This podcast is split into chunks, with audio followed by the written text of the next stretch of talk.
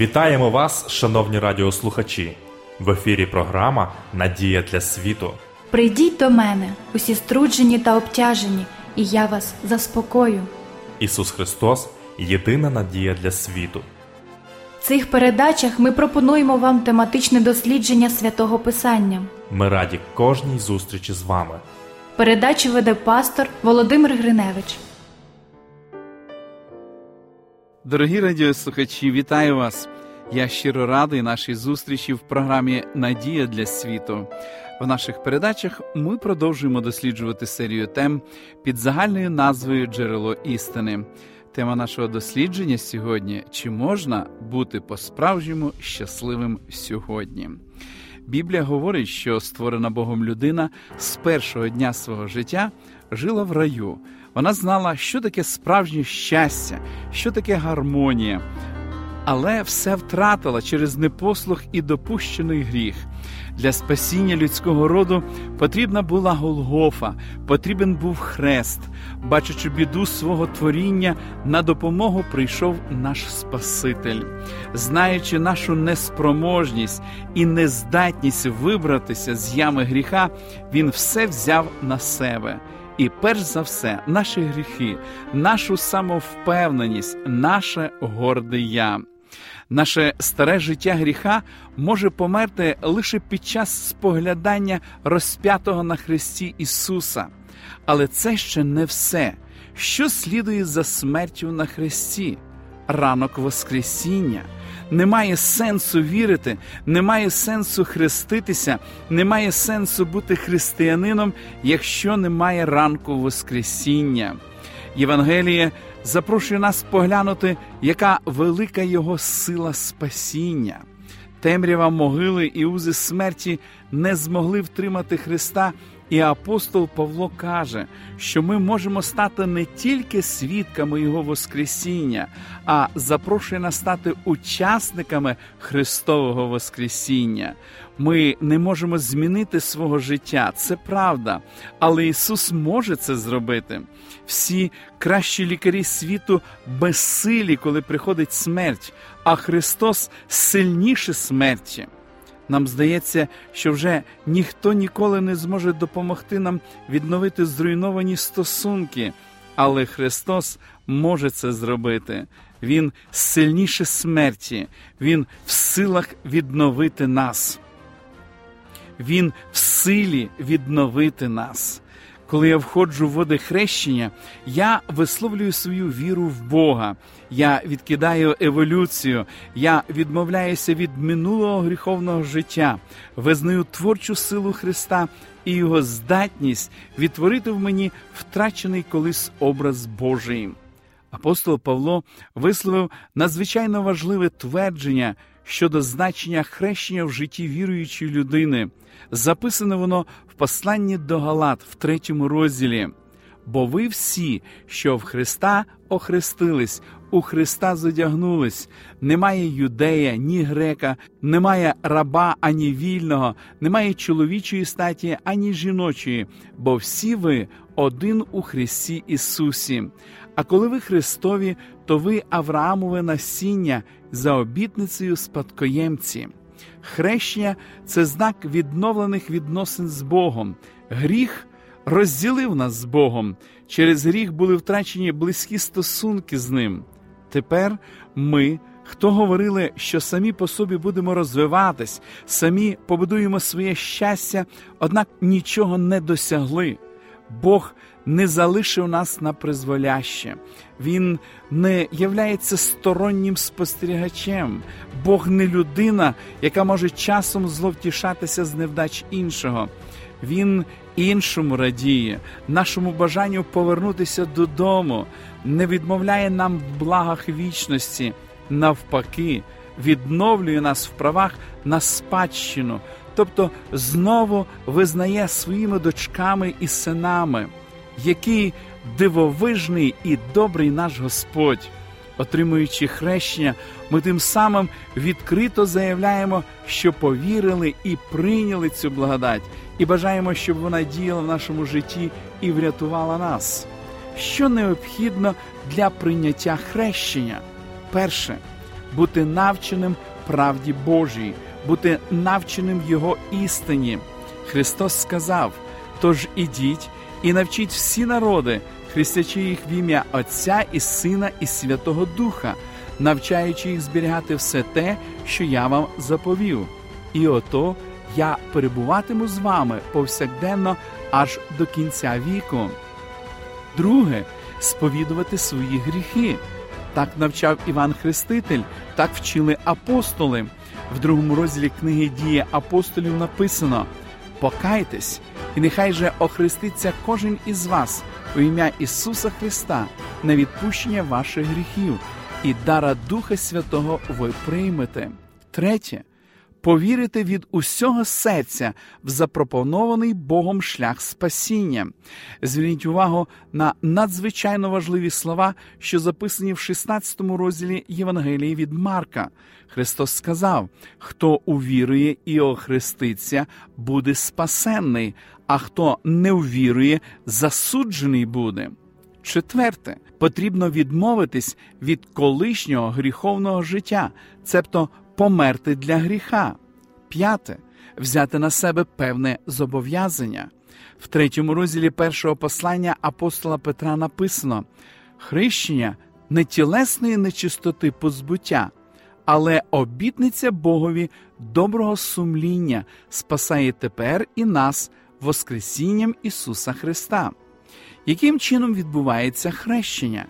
Я згадую розповідь мого товариша, як при відвідуванні Ізраїлю він стояв на березі Йордану і бачив групу паломників, які приїхали туди з метою бути охрещеними у водах тієї ж річки, що колись був охрещений Ісус. Він розповідав, що було дивно спостерігати, як ця група людей, одягнених у спеціальні шати, спускалася до річки, і, увійшовши в воду, після здійснення молитви один за одним підходили до свого пастора або священника, і він черпав в долоню воду з річки і наливав на голову жменю води і говорив при цьому слова: «Хрещу тебе в ім'я Отця і Сина і Святого Духа». А вони, хрещені таким чином, відступали трохи назад, не поспішали виходити на берег, а навпаки, спускаючись ще на більшу глибину, самі погружались з головою під воду і тільки потім виходили на берег.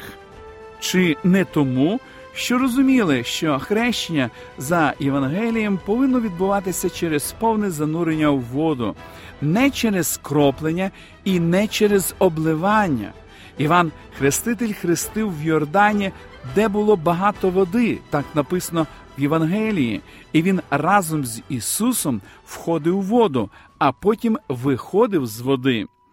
У восьмому розділі книги «Дії апостолів» записана цікава розмова між Пилипом, благовісником, та знатним сановником з Ефіопії, що зустрілися на дорозі, яка спускалась з Єрусалиму в Газу. На запитання ефіоплянина, скарбника ефіопської цариці: «Ось вода, що мені заважає хреститись?», Пилип відказав: «Якщо віруєш із повного серця свого, то можна».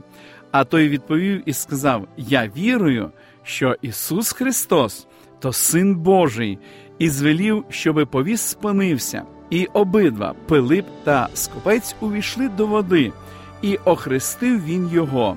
А коли вони вийшли з води, дух Господній Пилипа забрав, і Скопець уже більше не бачив його, і він їхав, радіючи шляхом своїм. Не було такої традиції, не було таких правил в християнській церкві хрестити кропленням або обливанням.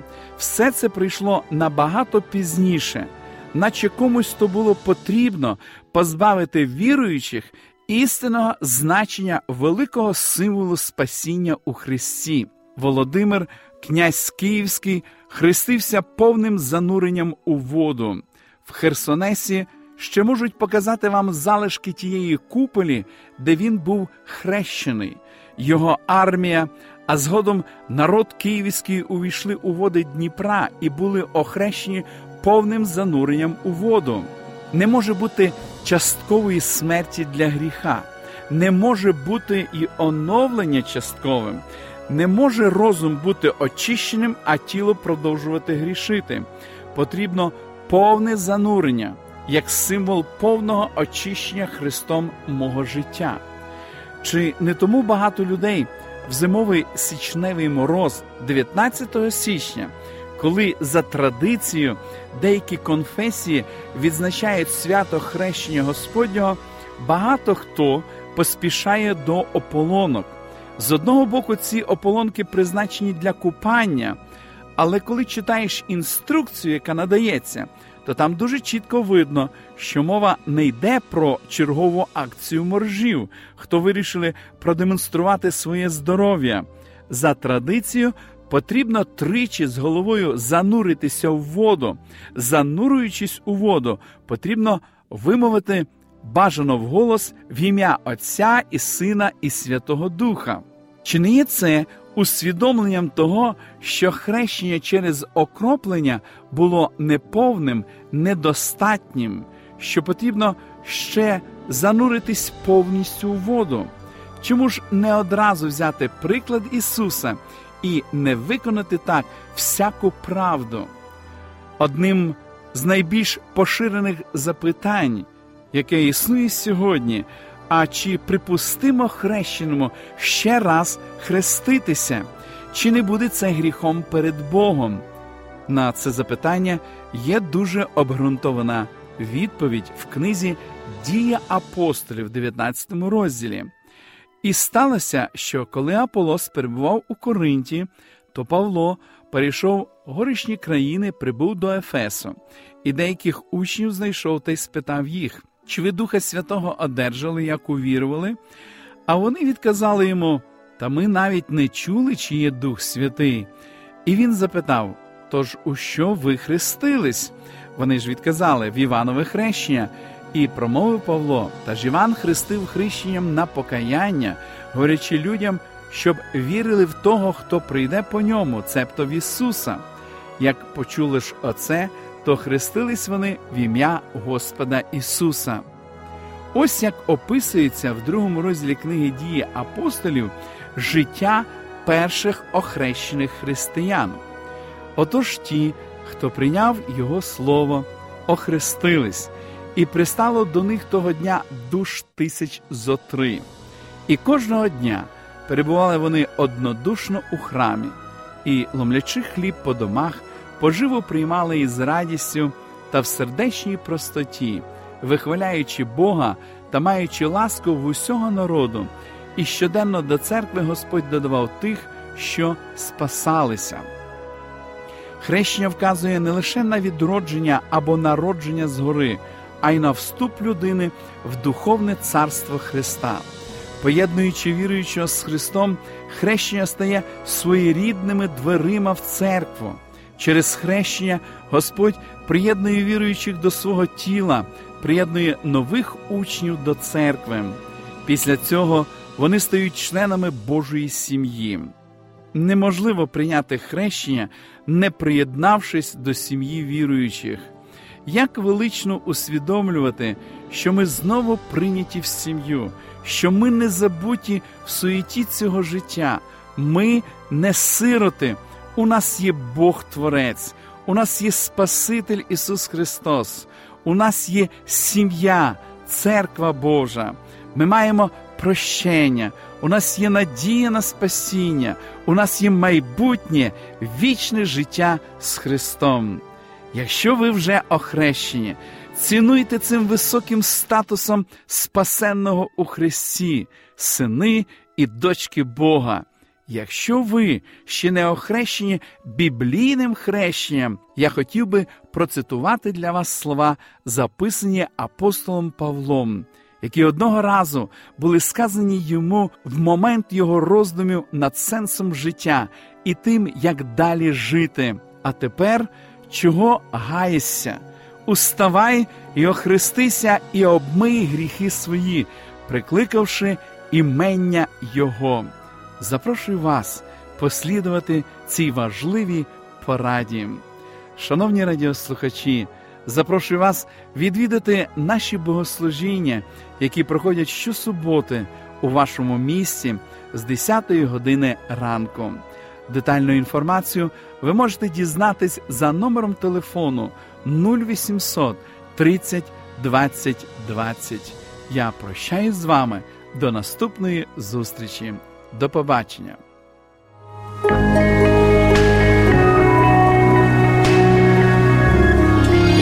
Живи з надією. Радіо «Голос надії».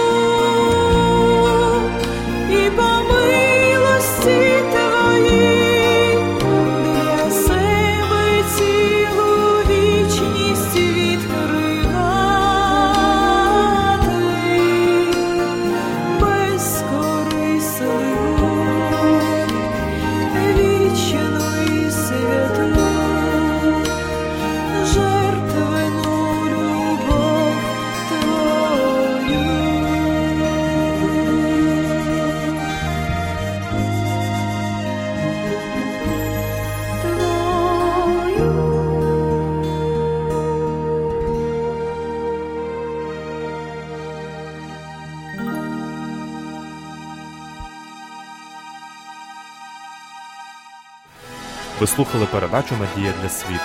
Ми будемо раді наступній зустрічі з вами. Для кращого розуміння Святого Писання пропонуємо вам біблійні уроки під назвою «Дивовижні факти». Ви можете отримати їх, зателефонувавши за номером нуль вісімсот тридцять двадцять двадцять. Нехай благословить вас Бог і наповнить серце надією та миром.